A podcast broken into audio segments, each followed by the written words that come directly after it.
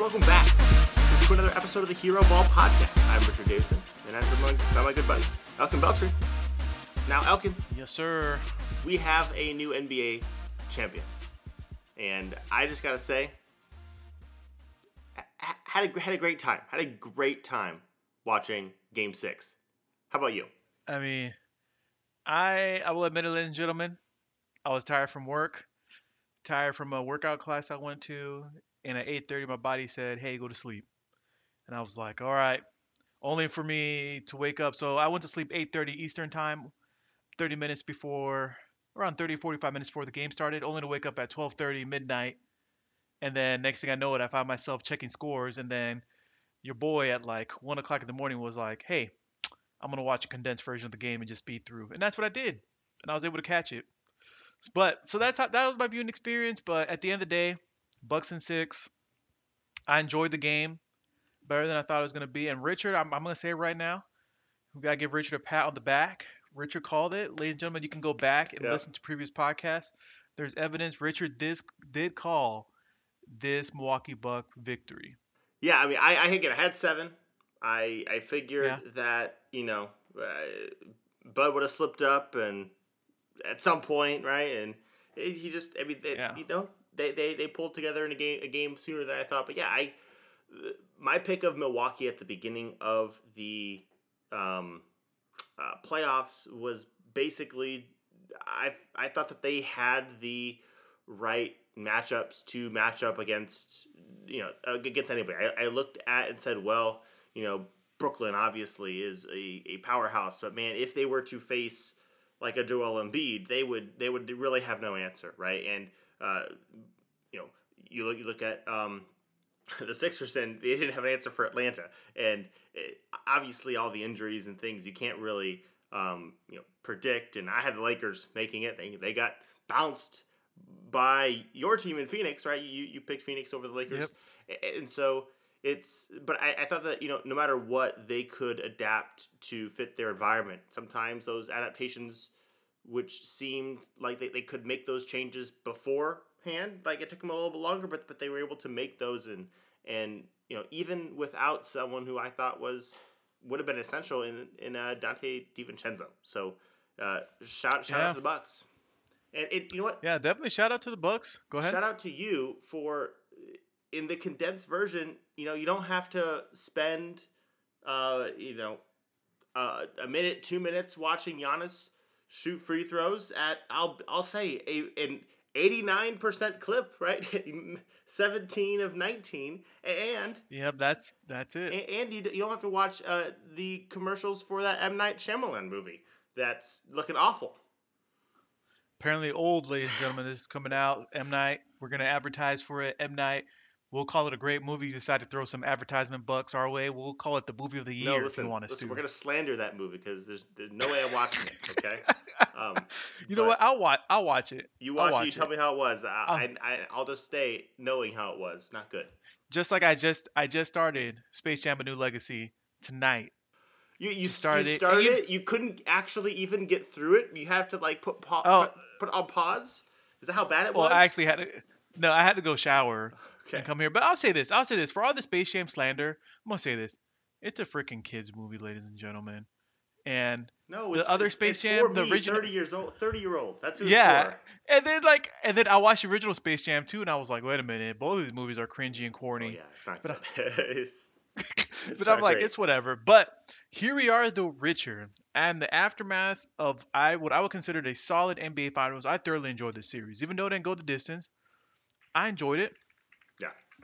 I enjoy that my cat right now is bouncing a little ping pong ball behind me listen, and hitting stuff, it's fine. and there's not much you can do. But I enjoyed the series overall. I had some worries at the beginning of it when it was 2-0 Phoenix, but overall, I thought it was a good series. And I don't know where you want to start with takes. I got stuff I want to say about coaches, players on both sides. I'm ready. So I'm ready, Freddy. I mean, you have to start with Giannis. Uh, I mean, you, Definitely, you- definitely. you, you look at him in in probably one of the greatest closeout games of all time. Um, you, see what he did, uh, you know, in, in big moments. You know, having two other games where he's scoring uh, 41, 42 points, and uh, having you know, the the the the dunk, right? The, the alley oop from Jrue Holiday and and and, and the, the game previous, and you look at the block he had on Ayton before, and and just the dominance that he had uh, in basically after he was able to kind of gain his footing eh, after game one, right? Coming back weeks from having mm-hmm. his, you know, leg bent into a right angle, like bent the wrong way. Like he is, it, it, it's really just a testament to how, how great he was here. And uh, you know, I, am yeah. just, I, am generally, uh, with, with, with when it comes to this level and, and, and players at this level, like I, I don't want to get too like like uh, people love to slander people, love to, love to slander people who, who would come in second for this reason or that reason. Like they're prepared no matter which way it goes, and like I just I just really want to you know celebrate how well uh, Giannis played. Yeah, and that's something we should definitely celebrate. And I think of it as it was great for me to see the evolution that he took that took place for him during these playoffs because we kind of saw first round against Miami let's be honest, some people were worried, but no, no, no. Bucks knew what they were doing. I think most people can sense that. Second round, some people were thinking like, oh, same Giannis, game five, stuff happened. We're getting the same Giannis, and we've seen kind of this, you know, 2000, 2019, this was going to happen. But I give props to Giannis for almost just saying, my confidence is going to be shot, and that pretty much just he kind of figured out I can do what I need to do against the Nets, and we're gonna win this thing. And even in the Hawk series, then you can kind of you can kind of sense it before the injury that he was figuring a lot of things out that he hadn't figured out before in previous playoffs and even in regular season games. And he was figuring out more where he needs to be around the floor. And even after he went out, which I believe was a blessing in disguise for the team because it helped the role guys, the other guys, like get more like, hey, we can do this. We're gonna close this out without Giannis. And then you kind of saw the culmination in the NBA Finals where he realized no one can really stop me on the Phoenix Suns. I mean, you had DeAndre Ayton, and he kind of put up something. He knew he was to bump Giannis, make it difficult sometimes, but I know Giannis also knew in the back of his mind, he's like, if DeAndre Ayton's out, there's no one else on this team. I mean, there's Frank the Tank, but we can't stop Frank the Tank. Yeah. And I think, but I'll tell you this though, one of the biggest things, like Giannis didn't have humongous assist numbers. I mean, he averaged five assists per game, but you really saw the full display, and I really enjoyed his passing. Most of the passes, I'm telling, it was, it was the passes that we always give props to, like a James Harden or LeBron, right where the shooter needs it, and that's what he needed to do. I think Giannis figured out like, this is where my game's gonna be, and he played a series where he didn't take a lot off the table and put so much on the table and brought so much for his team that you could just see the team building confidence behind him. And that game too, even though they lost and he scored 40 points, I that almost felt like a turning point where they're like, okay, Giannis is like, I'm gonna I'm gonna go out and go like this. And I think the guys really rallied around him, and I give props to him, especially all some of the crap that he caught for returning or signing that extension with the Bucks, that new that new deal with the Bucks. People were clowning him. They're like, "Oh, you need to go to this team. You're never going to win in Milwaukee." And I get props for sticking it out, and congratulations. It, it, it should be noted, like Milwaukee's offseason, f- full of warts. Uh, like the the, the messed yeah. up uh, Bogdanovich uh, trade because let's be honest. It, I mean, if, if you look at the way that they went about the offseason and, and the way they had to restructure contracts and uh, like Pat Connaughton's, for example, and, and add more long term money and trying to get Bryn Forbes and DJ Augustin in there, like they were not prepared. They didn't handle that well because they, with, with so again, we, we I think we talked about this. We slandered them, rightfully so. They didn't recognize how the hard cap uh, would, uh, would would impact them, and it ended up well through through, through you know they, they, they didn't they didn't recognize. And so because of that it you know uh, led to issues and but throughout the offseason I mean, well first of all they got Jrue Holiday right? That was the big that was the big thing. You gave up all of your um, assets to do that. And the moment that Giannis resigned and we now see his play in the finals and playoffs and it wasn't always a, a perfect you know offense and defensive games, right? You saw those overlap and merge. Um, uh, and and you know that was that was a great game five uh, when, when that happened. but his impact on the defensive end, like you can look and say, hey, what happened to uh, you know, Chris Paul, right? Well, I, you know, I, I, think that he's got some, some left hand. You could see his uh, left wrist ligament stuff where you see it's not all, you know, his handle's not as tight as, you know, it was before. But a, a lot of that is, yeah, you got Jrue Holiday dealing 94 feet with you, right? And yeah, in, in, in this in this game uh, six, it ended up being the matchup not being as much Jrue Holiday and Chris Paul, but Jrue Holiday on Devin Booker, and take a look, Devin Booker, eight of twenty-two. Yeah, he, he suffered right, right? and yeah, and so with you saw his impact, and it was worth it for the for the for the uh, Bucks to go out and and buy it, and it makes me you know think about some of the roster construction approaches that some teams have taken uh, in the past, where oh I've got to win every single trade. Guess what? You're like some trades you're not going to get positive value for, but because you are getting the best player in that trade, sometimes you have to fork over uh, a little bit more and, and, deplete all your assets in order to to get to the top, right? And, and, that was their Jrue Holiday move. But you look at also some of the, the fine uh, tuning that they were able to do in the middle of the season in getting PJ Tucker into that lineup. And PJ Tucker, you know, one of the seven guys that they trusted in this series, right? So it's it, while you know we can't say that everything they did was good, right? They went and, and sometimes it doesn't matter because you know Giannis was good enough, right? And so and and shout out to Khris Middleton for uh, you know maybe you know being being the closer, right? Not always perfect, right? But he hit basically the the dagger of, of a shot in, in in this game as well, right? Dog tired and knocked it down. Yeah, and going back to Jrue Holiday, like you said, I think at one point they were comparing his playoff stats to Eric Bledsoe, and they were like, "Oh, it's almost the same." And I was doing, but offensively it was almost the same. But you could really see it defensively, and I think the first two games, um, Holiday wasn't even on Chris Paul that much. He he wasn't doing that much, and you saw more as they like towards the end of game two, and then going back to Milwaukee, you saw Holiday do almost a four court press. It felt like a four court press, but not really. But you saw him kind of just like, all right, I'm going to make you take more time coming up. So then instead of initiating the offense, let's just say with like 19 seconds on the shot clock, you're going to be like at 12, which staggered a few things. And you could definitely see that.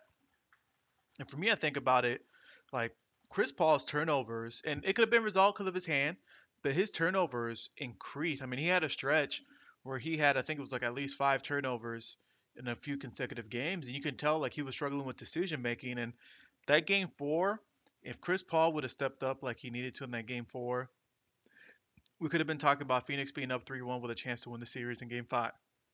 But Milwaukee put it off. And like you said, like not all the moves that, that the Bucks did were like amazing moves. They had some some rough ones, but that seven man rotation for them, you have a guy like I mean, in the playoffs, you always need that role player who's just gonna go off. I mean, and I think them having the combination of Bobby Portis and Connaughton kind of combining to make those hitting a lot of key shots, and those guys from three point at at one point it felt like they were hitting just almost everything. I mean, Connaughton shot 44% for the series on 34 three-point attempts, and Portis shot 43%, almost 44 on 16 attempts. Not that many, but when you get when you get that to happen, that's what you need from those role players. And I would say overall, I'm also gonna give props to Bud too. Bud made the right adjustments that he needed to. Like that's one thing I we clown Bud for so long. We're like, Bud, what are you doing? I mean, we weren't the only ones. Analysts, we heard Barkley call the Bucks the dumbest team to win the championship, possibly. But and he called. I mean, he did call it that they were going to win the championship. So I'll give I'll give Chuck that. But Bud really made a lot of changes, and you can kind of see Monty Williams couldn't make the changes. It may have been limited personnel, but I like the changes Bud did from defensive changes to offensive changes, seeing where Giannis caught the ball more, seeing how they were getting everyone involved. So I'm going to give props to Bud as well. I mean, sure, yeah. I mean, I think that, uh, first of all, Bud rightly deserved to get slandered for that Atlanta Hawks game one. Like, that was, that was, again, it, it's the, hey, he made the adjustment and changed after the fact, but that was like, that one was a gimme where it should have been obvious from the get go. Uh, and you know they tried a bunch of stuff and basically just tried throwing everything out there in game one of the series, and that you know didn't quite work out. One of the one of the things that I you can like see, especially just just looking at one matchup, like Jrue Holiday, right? How are you going to utilize Jrue Holiday? And um, uh, Owen Phillips on uh, on Twitter, uh, Owen LHJ Phillips is, is his at. Uh, he went and posted something um, uh, earlier today where percent of Jrue Holiday's minutes spent guarding Phoenix Suns players. And in game one, it was Devin Booker 47 uh, percent, Chris Paul 28 percent, and then a bunch of other guys, you know, everyone else. But it's a who does he who does he guard? Who is his matchup?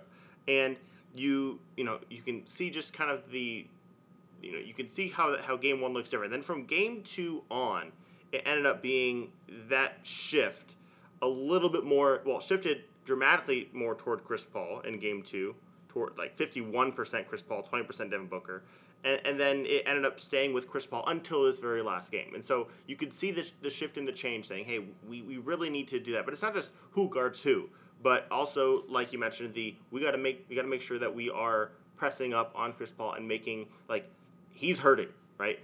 he's he's laboring out there. This is the longest he's ever played basketball into a year, and and so let's make him work for every every bit of it.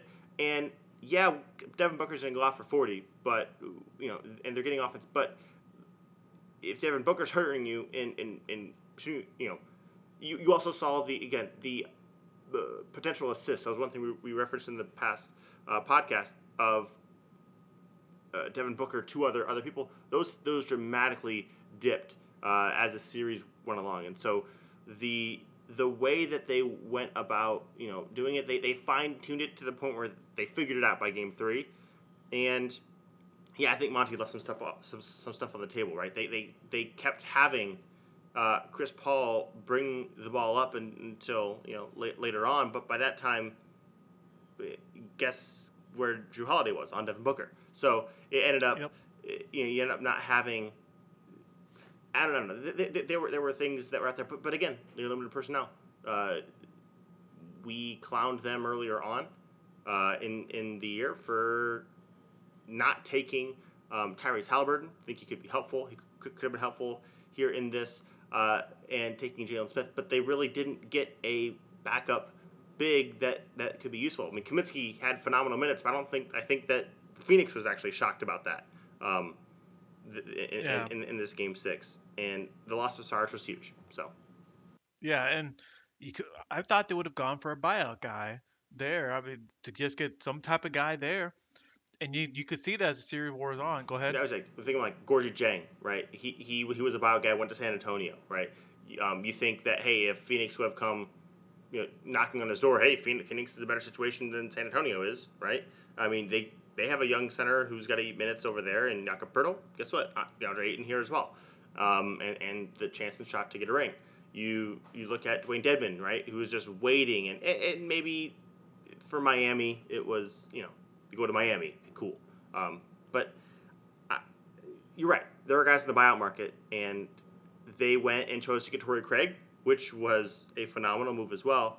But you look at you look at the big man depth, and it was like, why do you go out there? And I, I, I love the Langston Galloway signing earlier on, right? But guess who? Guess who didn't get played at all during these playoffs? Langston Galloway, right? So bingo. And if, if you have to play Langston Galloway, probably means that Chris Paul or Devin Booker's out, and you probably have no shot anyways. And so maybe that's something that yep. you know, we like. Hey, just good players on this team, but they needed some depth. Didn't have it. Yeah, and you look at it with everything going on with their death, I mean, I was worried. I, for me, I kind of knew like, okay, this series is almost over. When I saw Torrey Craig having to guard Giannis or Brook Lopez, and I'm like, I mean, I I know the Suns didn't have any choice. They didn't have a choice with, with the way the rotations were, and also too, looking at it with Booker, I, I we know we call Booker a very good shooter. I mean, mid range, his three point shooting was really horrible this series 11 41 27% i think that might have been the lowest percentage that we had like on his entire team when it came to three point shooting. And maybe it was just volume. He needed to throw up a lot of shots. I get it.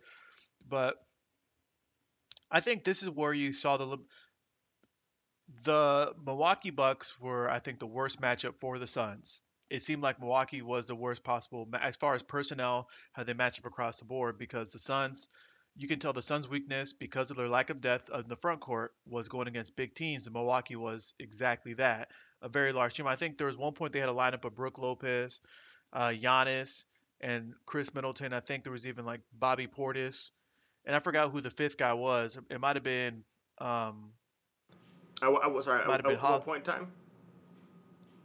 Oh, when, was- when, when they went when they went what- supersize. yeah, Oh yeah, I mean, oh shoot, yeah, I, I'm pretty sure. I, I think Middleton was off the floor. Um, so yeah, Jrue was out there. You probably had PJ Tucker or Connaughton, one of those two guys, and then and then the three bigs. then the three bigs, and you're just like, we're good, and there wasn't anything that could happen. I mean, the Suns were just kind of just like, what are we gonna do? We can't throw much, but you were gonna put up a point though. Um, I was talking before I brought up the size. Let, us see. Um, I think that so number one, they played Frank Kaminsky in that game three, and he was a minus twelve in his 13, 13 minutes. Like things didn't things didn't go so well. But guess what? Who, who was also bad? Cameron Payne, Torrey Craig. You look at just plus minus. Like the like everyone was a minus. Okay, so but the Frank Kaminsky minutes especially didn't look very good. Um, it, just because guess who's not going to look good against someone like Giannis, right? Like a, a big lumbering guy who's a little bit slow of foot, and so it, it takes until you, you know, so, so like they played him those minutes. They said we can't do this, right? It's a can't play cancer moment, and and so he, he's done sideline until it's like, well, we, we've got nothing else to go to. Let's just throw it out there and hope we can get away with it. And you know, uh, again, t- talking and speaking a little bit about um, about their depth. I feel like there was something else I was wanting to say, but I, I can't um, I can't remember it. I'm sorry. No, you're this fine. is you're our fine. fault for not making a doc. We're just saying, hey, we got this. Yeah, we, we kind of just we, we were kind of just saying like, hey, hey, hey, we got this. No need to worry. No need to worry. But I think I think with it too, and looking at how the Suns got there, I don't want to discredit how the Suns got there. I know people want to point out first round Anthony Davis, second round, oh, what do you know? No Jamal Murray. Third round, okay, look what's happening. No Kawhi Leonard. So fourth round, you face a team that's fair, that's held. You had their star was going in trying to get healthy beginning, then got healthy, and you guys couldn't do much. I'm not gonna discredit that because for me, I'm always like, this is the NBA. Injuries are gonna happen. People try doing it to the Warriors. People try saying it to several other championship teams. They're like, you only got there because of injuries, but the Suns beat those teams. This teams had a chance to beat the Suns, and the Suns were just honestly they were better than those teams and deserved to be in the finals. That's it's just like with the Milwaukee Bucks. People like to say, "Oh, well, the Bucks wouldn't have gotten here if the Nets had their three players." Who knows what would have happened if the Nets would have had uh, Kyrie, Harden at 100%? Who knows what would have happened? We probably still would have had a great series, I believe. I think we still would have had a great series. They could have said, "Oh, the Bucks against the Hawks. Trae Young got injured." Well, Trae Young was out, Giannis was out, and the Bucks were still able to close out. So I, I don't like that narrative though, where it's like you only got here because of injuries. I think that's it's one of those. It feels like I'm at a talking one of those talking point show that we're just gonna throw out the most outrageous thing and hope it sticks. Yeah, like I, I mean, I look at it and you know, you- people throw out the Lakers won, and just because it's Lakers, and they say to themselves, "Oh, well, you know, Anthony Davis went out, and and then that turned out." Okay, yeah, but Chris Paul wasn't right the whole series, so like it's you know, there, there's a lot of give and take anywhere, and I think that you could probably make the argument, okay, yeah, I think that all these teams up at the top, like all the really good Western Conference teams, are probably probably pretty evenly matched, and yeah, they probably shouldn't have gone six games, and they probably would have gone, you know, seven games. The the Denver one's probably not a you know just a, a blowout series like it was. It's probably a, a, a hard fought matchup, and it, but you're, like again the only, the only team that you could say hey if if, every, if everyone's full strength like okay yeah the, the the Brooklyn Nets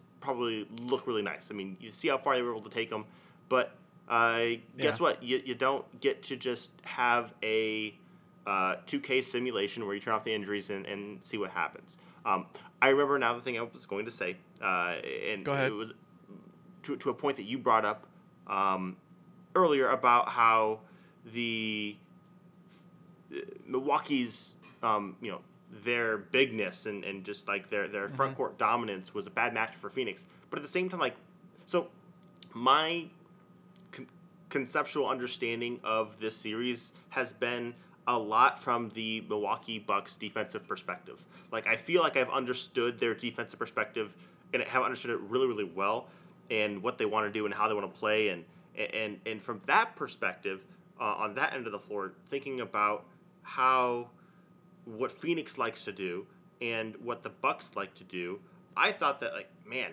like I was a little bit nervous of, of my Milwaukee pick from the beginning just because it was like uh, these guys love to live in the mid range and the Bucks drop defense if if they again I, I was thinking to myself oh, Bud's gonna start out like an Atlanta game one right and, and drop it. He went he went totally opposite way and it was a it was what it was. But I, I was concerned because of that overlap of the Phoenix Suns like like live there. But I wasn't thinking as much about okay how physically dominant can you you know can you be? I, I was perhaps anticipating a little bit of more of Brook Lopez and this ended up not being his series quite as much because it ended up turning into the hey Giannis at center uh, for for some of the big times big moments on the stretch. And which is exactly what they should have done. Yeah. I, I mean Giannis is the best role guy in the entire NBA and he Yeah, and he can and- do more. Yeah, he can do a lot more than Brook Lopez, and that you kind of saw where Bud figured it out. Like, all right, we're gonna keep doing this light up, and Phoenix pretty much had no response for it, and you kind of saw. I mean, like I was looking back at just the box scores and the final scores of the of all the games, and you kind of see it like progressing, where we know like first two games Phoenix wins by double digits, but then game three, in my mind I was like, all right, Milwaukee's probably gonna win. Normally, the home team when they play their first game, they normally come out super strong and win that game historically. And then that game four is normally the one that's super close. And that's the one that we talked about where like Devin Booker, he, went off, but Chris Paul didn't do his best. And Phoenix definitely had a chance in game five. I know they went down in game five, but they definitely had a chance. Even in game six. And I just felt like towards the end though, for me it seemed like Phoenix ran out of gas and Milwaukee was just like we can keep putting more and more and more. And Milwaukee kept putting honestly they kept putting their foot down when they needed to, and that's something that they noticed. Or like Phoenix doesn't have that same I don't want to say same energy, but we've worn them down. And that's what you're supposed to do with some of that. But like you said, you brought up a good point where there was some beginning of the series, there was there was a reason to be worried that might be a difficult series for the Bucks. Yeah. Like I definitely see where you're coming from with that, especially with the style that Phoenix plays. And I did hear this on another podcast. I forgot which podcast it was, but they brought up one good point was like so game 2 was the one that Phoenix made like 23 pointers, right? I think that was game 2. Yeah, bec- because they uh, Milwaukee was over helping. Like they were like, all right, we're gonna go back to our Uh-huh. back to our drop, and we're gonna do it with uh, Jrue Holiday on Chris Paul, uh, and Mm-hmm. and but we're going to provide help from all the other places, which which kind of went away from the previous thing, and then just three, three, Yeah. three, right? Yeah, and and then to kind of see from there, someone brought it up, and I didn't notice this until I started I started going back over the games. Phoenix wasn't shooting as many corner threes as they had done before compared to when they started off. And you and those are some adjustments, like you talked about what Phoenix, what Milwaukee did wrong in game two to allow so many threes, and then you saw that they were just like, all right, and that's what you're supposed to do. We got to change that, which you can tell. Like I think I haven't looked these box scores. If another time, this is what we get for not making a doc. This has been a good thing to look up. Is looking at Phoenix Phoenix's uh, three point percentage as the series went along, game per game. That's something that for me I would have definitely looked like the last game, game six, they shot six for 25. It was just a bad shooting game for them. And you kind of look at it as okay.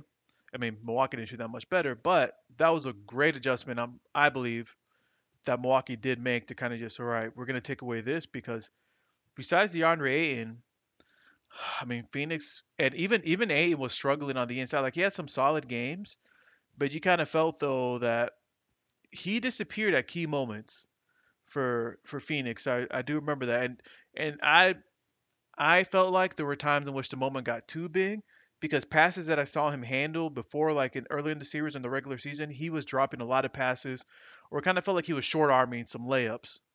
Yeah, I mean, you could you could say that, but also your task, like, I'm I'm okay giving Ayton a little bit of a pass on the offensive end because really what That's he fair, needs, yeah. like like he was playing out of his mind. But think about why he was playing out of his mind earlier on, right? He's able to deal and take advantage of Well, first of all, Anthony Davis goes down. Sweet. He's able to shine through. You look at the matchup with Jokic defensively, while being phenomenal offensively. Jokic is not quite there defensively, and if, if you're if you're Denver, you're trying to figure out anything that might work, and and any you know can can we can we do this or that, and it's going to lead to you know good things happening. You think about the the switching um, with the smaller team in uh, in the Clippers, but without having Kawhi, yeah. and you're finding mismatches all the way through. It's like he's going to he was going to look very very good in those series. He hadn't found a matchup that really didn't work, and now he's tasked with primarily. Uh, I know that Jae Crowder drew some of this, but it's primarily him being tasked with defending Giannis. Like that's a that's a tall ask, and then eh, having to do more than just finishing lobs, like that's tough.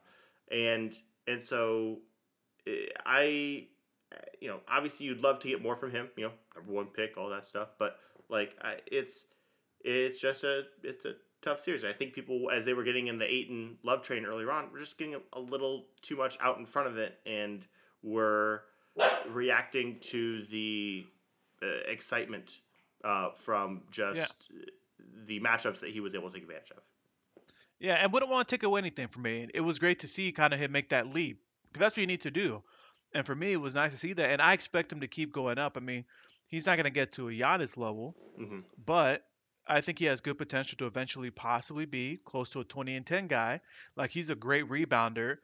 Defensively, compared to what he was at the beginning of his career to now, you can leave him out there and he's actually not going to be a negative on defense. At the beginning of his career, he was lost on defense a lot of times, but now you can kind of see he's figuring out. But you're right. When he ran to the Bucks, I mean, it's a big task to kind of say like, hey, we're just going to put you on Giannis and do what you need to do with Giannis. Yeah. Stay in front of him, whatever. And you can. I don't know if you sensed it, but in that first game, Giannis didn't have like a like a ridiculous game in that first game. I think he had like was like 17 points. No, I feel I feel like that's just like a, hey, this is my first basketball since my knee. Let me just take it yeah. easy and figure it out and yeah. see again. But even though like I think his first quarter, I don't know if you got to I don't know if you watched it on replay or not, but you could see Giannis just I think one play that stood out was Giannis doing a drop step into a dunk, and Ayton kind of just bounced off of Giannis, and I'm like, wait a minute if they're going to keep this matchup, Giannis is going to figure out that he can get where, whatever he needs to get, wherever he needs to get, and whatever he wants to get in this series. And that's kind of what you saw with it. And people talk about like, oh, why don't why doesn't Phoenix just build a brick wall? Like that's what other teams have done. But I think that's one thing that we've seen development of Giannis. I think Giannis really figured out how to how to play around that and be smarter about that instead of just trying to go through a brick wall every time. Like that's what I appreciate. A lot of his, I saw several fast breaks where it ended up with him figuring out who to dish it to before he runs into a wall or before he runs into like a couple of defenders, and that's where I saw kind of like maturing, where Giannis is like, he he took that step and he's like, I figured this out, guys, yeah. and Phoenix was in trouble. Yep, yep. Um, going into the off season now, right? We've mm-hmm. yeah, we, we, we get our champs. Shout out, shout out Bucks. Um, Yep. Going into the offseason, this is an interesting one uh, for a, a, number of reasons. I, we probably want to spend a little more time with Phoenix in this regard than Milwaukee. With Milwaukee, here's here's the important things uh, to know. They got to figure out what to do with PJ Tucker. Um, they don't have him on the books. Guess what? Thanasis, he's coming back. All right, you don't got to worry about that. He's going to resign, and they're going to sign him probably to a minimum. It is what it is. Um, and Jeff Teague is you know, on, on a minimum as well, and his is expiring. But I think that everyone has seen enough Jeff Jeff Teague to know that it's okay. We can yeah, we can we kind of know we can go along. And and this point guard class, I think, as far as free agency, there's it's probably one of the deeper of like the options of of who, people who are available out there. So I think they'll find find a replacement. Uh, they're probably gonna have to re-sign PJ Tucker. I don't know what that looks like. He's basically been underpaid his entire career. Um, the good news is that if they're willing to pay the tax, which just say where they are right now, um, Milwaukee is basically yeah they're they're they're projected to be over um, over the tax line. Uh, just just as is doing nothing with PJ Tucker, they're projected to be at about 28 um, 28 million over the uh, salary cap, and and, and so they're going to be there anyways. The question is how much. But guess what? You just won the championship. This is the summer that You you, go out it. and go for it. You say we're, we're going to Yeah. retain PJ Tucker, and we're going Run to sign uh, a, a five million dollar point guard or something. I don't know what they have in the way of. Let's see what they have in the way of draft picks. They don't really have. They gave it away. On the Jrue Holiday was it 2021? Yeah, the so giveaway. theirs is gone. They don't have a second this year. I'm, I think it's this year that they're getting. I, I can't remember. I, I think it might be it might be this year or next year. Their second rounders are getting penalized because of the whole, um, uh, well, tamper tamper stuff with uh, Bogdanovic. But uh, I I don't think they have any picks. So maybe they'll go out and get some like they did some some rookies just to pay for the minimum just to have that but they don't need to anymore because they're not hard capped this summer um, and so uh, they're in a good spot uh, much better than they were last year if, if, if it can be believed so as long as they want to go into the tax they can bring back um, pj tucker Yeah. at, at a reasonable dollar By the way, Go ahead. by the way, you were definitely. I'm. Look. I, I pulled up the free agent, just unrestricted free agent class. Definitely a lot more better options than one Jeff Teague that you can bring in and play like 10, 15 minutes as like a third or fourth guard. Yeah. You're right about and, that. and, and they know exactly what they need and, and what they want to get. So like uh, they're they'll be fine in that regard. So uh, shout out Bucks. You got you got a good spot as long as ownership is willing to go. You know, not not not Nets or Warriors into the tax, but you know, just a little reasonable into the tax. You know, and then you you figure it out from there.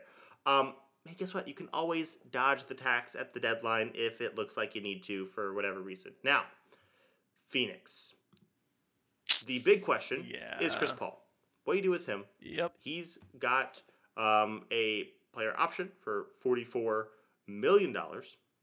Um, that's already under books. Uh, they are not currently in the tax, but they will probably be right around close to it, probably in it as well, depending on how things go. So, because Chris Paul has $44 million on the books, there's been discussion on is he going to opt out and try to extend and go long? Now, that could be helpful for the Phoenix Suns this offseason because if he does that, let's say that he goes for, I don't know, three years, $100 million total. Let's say that that's roundly going to get you to about $33 million. Sometimes they escalate that. Sometimes they, you know, whatever they, however they handle that. But, but thir- 33 million, sorry, 33 million dollars. If, if it's that, then, then you've saved yourself about $10 million, 10, 11 million dollars um, against the cap for this year that you can put toward, hey, Cameron Payne. You need, you need, you need a new deal. They're probably going to bring him back, right? He's one of the, again, seven guys they trusted in this playoff series. They're probably going to bring him back. He showed some growth and it was great. Um, and uh, you probably, now you already have to pay Dario Saric, but you're probably going to be able to get a hardship exception for him. And so it's just a matter of how much money does ownership and Robert Sarver feel like they want to spend? Um, and, Which and, ho- they and should spend. they should spend again. Like the tough part is like this might have been the moment where Chris Paul's excellence and you know ascendance is like hitting with just everything else. Like if Chris Paul takes a, a slight decline next year, uh, they're, they're, they're not getting back here, right? He's got to be as excellent next year if they're going to be making it back to this level. Um, and and so yeah, it, it's tough. They have their first round pick this year, which the 29th pick, they can do what they want with it. If they want to trade it, they can. They just have to wait till the draft is over because they have 2022 going out. So like they can trade it away if they want to. Uh, but they basically beyond, you know, after a certain level, they just they just don't have tons of. They need more. They need they need more pieces, and so Yeah, and then quick question for you. You you probably know this more than I do. Um, Deandre, and where did, when is he up for an extension? So that's he can extend as of this summer. So he next year he's a um, this offseason he's still under contract, but he becomes a restricted free agent next year. And the rule is you can begin to talk extension a year out. So they can have those discussions, but you know he, he's gonna come being pretty expensive. So- So that's why it's like well, we could pay if Chris Paul opts in. Yeah, it's not helping us that much this year, but more space opens up next year. But then, eh, is that going in the right direction? I don't like it. It's yeah, tough. I mean, because you got to think about it. Like you brought up eight, I brought up eight, and then Mikal Bridges also is going to be up for an extension. He also And those are- is a that also opens up. He's in the same situation as Yeah. Ayton. So and you want to bring it. Doesn't say you want to like those are two guys that you're like, you want to have those guys there, like those are like your key key guys. So they have to spend money. I mean, that's there's no other way around it. Like and like you said, I mean, to get that close, this might have been their chance. I don't know. I feel it's gonna be weird to say this, but I feel like a lot of it hinges on. You brought it up, Chris Paul's health. Because if we get, let's just say, Chris Paul at 70% next year, there's no way. And let's just say some of these other teams in the West are healthier, more stacked. I don't I don't see it, Richard, just happening. And could you see them kind of in a last ditch effort doing like, all right, this isn't gonna work. We don't think it's gonna happen. Doing a side end trade with Chris Paul or Ooh, or well, what do you so he, here's here's the the difficulty with the sign and trade, which it's possible um, that they could try to pull something, but like to whom and for what, and like are we doing a sign and trade just to to do nice things to Chris Paul? Because if we sign and trade him to, to like where, where, where, where do you want to go? Um, like the Lakers? Well, why would I want to help a direct rival? And why am I going to do that for yeah, the there's no way. like I love I love the meme that I see on Twitter where it's these it's a SpongeBob meme of old reliable and it's uh you know Kuzma, Talen Horton Tucker, and a second round pick. Like is that like That's is, not- is that it? Because I'm sorry, it's not getting it done. Like I'm not doing that. I'm just gonna let him go and and then he can't go to that team. He can only go to like the teams that have cap space this offseason. So like it Yeah. uh, I mean I, I guess you can try to do that, but I, I got to get something better in return. I, I can't just let him walk.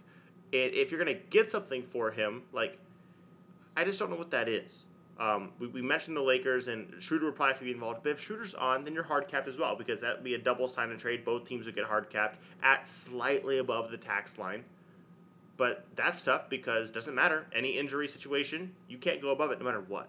So it's like the Lakers had to deal with that this year, and you saw them have it, it, not only like so the biggest bargaining chip was, hey, Andre Drummond, please, we need you. Okay, I'll come, but now I have to be the starter the rest of the season, and that's why Andre Drummond was the starter. So it, it's you put yourself in a bind when you do stuff like that, and especially if it's not for like the- for the right thing. And it's, I don't know who else is out there um, other teams that, that could do it, but you can't do it to a you, you can't sign a him to a team that's close to the tax. They've got to be a team that has reasonable cap space and like okay Toronto, but like why, right? Spurs, well they could just sign him outright. Um, eh, I'm looking at like like Portland, but like okay, what is it like a trade for Dame and eh, that, that, that doesn't work. Um, I, I just you know, Orlando, why? The, the Pelicans. I mean, is that really what you want to do? Is that you really want to just send assets away and, I mean, like, Miami? Okay, maybe. Like, maybe we're now semi talking, but I feel like Miami would rather have other people, like, rather focus on other people on, a- on a timeline that's slightly younger. Memphis, no. Like, I'm just going on the teams that have cap space. Houston, absolutely not. Detroit, nope, absolutely not. Uh, Dallas, I, I just I don't see that. Um, Chicago, Charlotte, like it's just there's not really a suitor out there. There's not really a team that makes sense. The Lakers make the most sense, but again, what's the point? So if, if Chris Paul, I'm sorry, if you want to go there, as- yeah. then opt out and go there. But I, I, view it as they're going to try to bring him back, and I think that they would like to honestly probably structure it in a way where you have a declining salary over time. Like, but again, it, I, I just you can only you have some limitations with, with what you can do as far as signing. Like they can't pay him forty million dollars this year and twenty million dollars next year, um, on on that same contract. So they could do some wink wink deal and be like, listen, even though it's not allowed by the CBA, we, we'll, we'll, we'll just opt in. We'll pay you this, and then we'll pay you two years, twenty million dollars, uh, twenty five million dollars a piece afterward, and, and that'll just bring you to the total one hundred for three. Like, but I don't know. It's tough. It's tough. I get it. I get it. they are in a tough spot because you got it. You're, I don't know what the, what the deal is for Ayton. You probably don't want to max him, but what kind of again, what leverage? We've not gotten to the point where someone is willing to, you know, just say, yeah, I'll,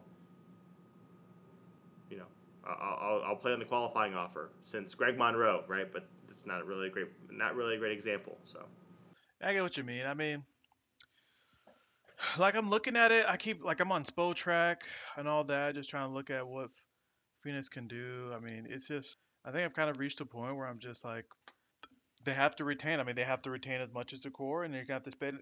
I think it's worth a shot. Into, I mean, seeing what they got for one year, seeing what they got for next year, and just going back and seeing how that goes, and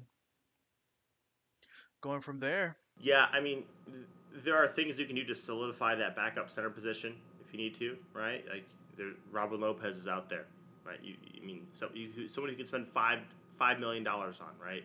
Cody Zeller, been injured a bunch, so maybe that's not the move. Um, you know, but maybe you could do something like that. JaVale McGee, right? I mean, I don't, you know, I don't know, but JaVale McGee's played minutes. Like, you probably do Yeah, I something mean, with him. You you probably could have used him more than Frank Kaminsky. Yeah, Like that that's what I view it as. Like if I can't have Dario Saric and I have to choose between Frank Kaminsky or someone else, if they're a better choice than Frank Kaminsky, then I should be focusing on bringing them back Yeah. or bringing them into. Frank Kaminsky, free agent, unrestricted. So that there's also that. Um, yeah, it's like th- there's not you know Bismack Biyombo, but like th- th- it's it's not a whole lot of phenomenal names. There's not a lot of stuff. Yeah. uh, there. But I mean, again, we're talking about someone like an ideal person would be Daniel Theis, but he's probably going to command more than five million. He, he's coming off of you know a five million dollar Yeah. deal that people have roundly thought was an underpay for him. This is the last time that he's really going to have you know the ability to make a big big money contract at his age of 29 years old. So it's uh, there's, there's not there's not tons out there. So it's it, it, it's not looking quite as rosy for the Phoenix Suns if they're wanting to be a championship contender. They're going to be involved in the playoffs. They're going to be deep. You know, Booker's awesome. Um, you know, Bridges, we love him. Uh, you know, Cam Johnson, all that stuff. It's just tough. It's tough.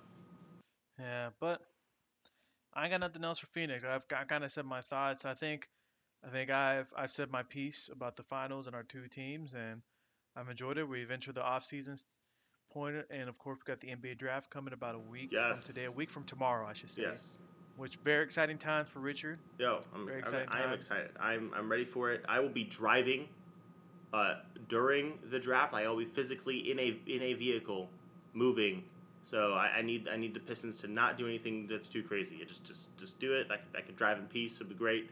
Um, we should say, um, coming to you this Sunday, we will have a draft pod of some sort. I don't quite know exactly what that's going to look like.